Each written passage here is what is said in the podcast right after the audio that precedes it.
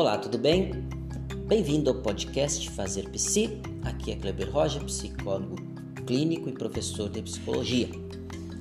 O assunto de hoje é a segunda sugestão que me foi dada, né? Muito obrigado mais uma vez por seguidores lá do Instagram, arroba psicólogo Kleuber. E o segundo assunto de hoje, o primeiro foi ontem, né? O ontem. O primeiro assunto foi no último uh, podcast, que é como conviver diariamente com o alcoólatra, um assunto bastante importante também. E o segundo assunto, que é hoje, é a saúde mental do estudante, em especial o estudante do ensino superior. Eu recomendo, né, peço na verdade, não esqueça de compartilhar esse podcast com seus amigos, com sua família, com seus grupos eu espero estar ajudando. Não somente nessa área, mas em outras também. Há diversos assuntos no, no podcast Fazer Psi. É, bom, vamos lá. A saúde mental do estudante, né, ela acaba, é, em muitos casos, é, tendo sido prejudicada, né?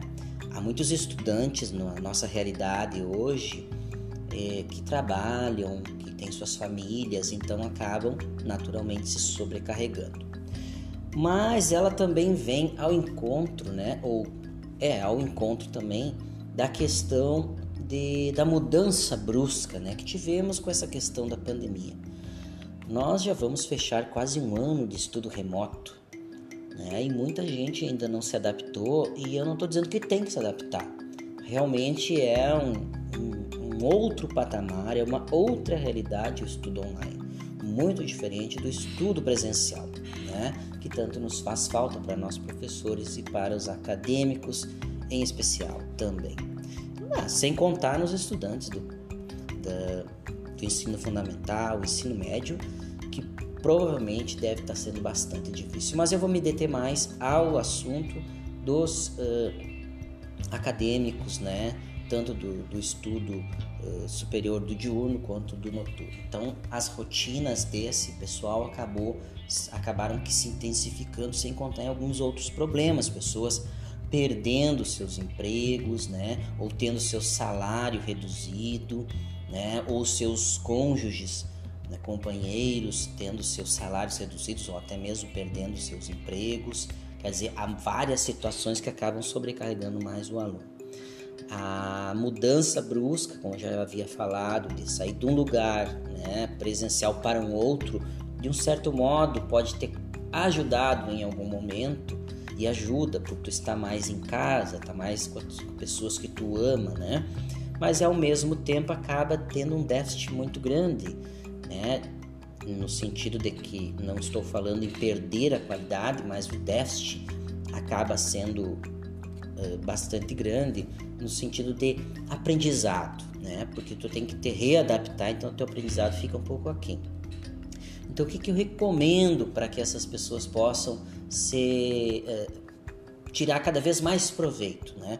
Utilizem o quão puderem, então, os vídeos que os professores fazem, que os professores mandam, os materiais que eles acabam tendo que também se reinventar para que tu possa focar mais no teu trabalho, mas não deixe de pesquisar e ler teus livros, tá? Não deixe também de estar tá sempre lendo sobre literatura, né? Que vai te ajudar muito na questão do processo tanto de escrita, né? Porque a leitura leva a tu escrever melhor. Não é o contrário, não é escrevendo melhor que tu vai ler mais ou ter mais, vamos dizer assim, vai acabar aprendendo mais. É lendo que tu acaba escrevendo bem melhor. Isso faz diferença nos trabalhos que tu tem que fazer, nas conclusões que tu precisa ter e também na, nos trabalhos que tu venha né, a, a ter após a tua formação. Tá?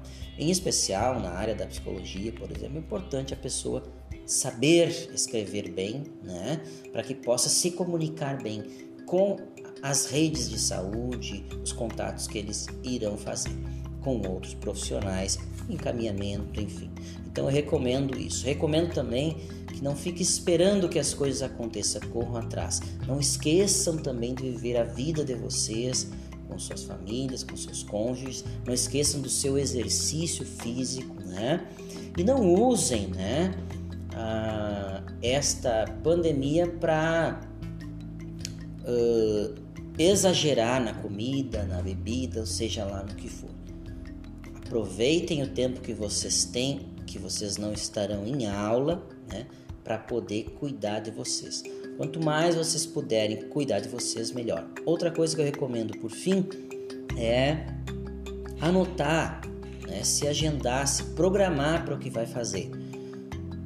Usar de uma agenda, usar de um planner, seja lá o que for, conforme for a tua organização.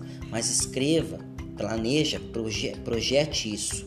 Você vai ficar mais tranquilo, vai te ajudar a dormir melhor, a estudar bem melhor também.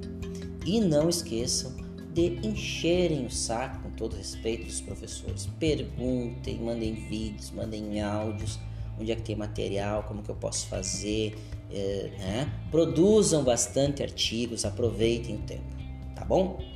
Um grande abraço e até mais.